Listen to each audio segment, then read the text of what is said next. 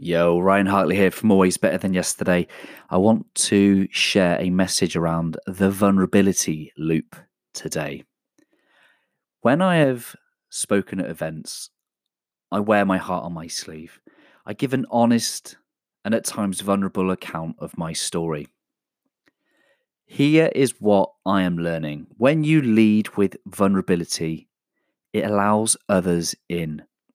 It allows others to connect with you and it allows others to connect with themselves. The majority of the feedback that I receive after events is that people admire and appreciate my authenticity and my vulnerability. And then they go on to share an example of their own struggle or their challenges. This is what it means to lead with vulnerability. It shows others that it's safe to do so and once people realize this, they feel safe to share without fear of judgment.